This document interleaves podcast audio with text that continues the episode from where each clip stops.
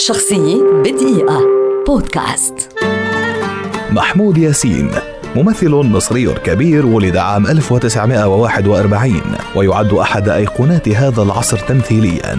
له تاريخ طويل من الأعمال الفنية في السينما والمسرح والتلفزيون والإذاعة ولتميزه بصوت رخيم وأداء مميز في اللغة العربية تولى التعليق والرواية في المناسبات الوطنية والرسمية كما أدى أدوارا قوية في المسلسلات الدينية والتاريخية. تقدم ياسين بعد تخرجه مباشرة لمسابقة في المسرح القومي وجاء ترتيبه الأول في ثلاث تصفيات متتالية ليبدأ رحلته من المسرح بمسرحية الحلم التي كانت فاتحة الخير لأكثر من عشرين عملا مسرحيا.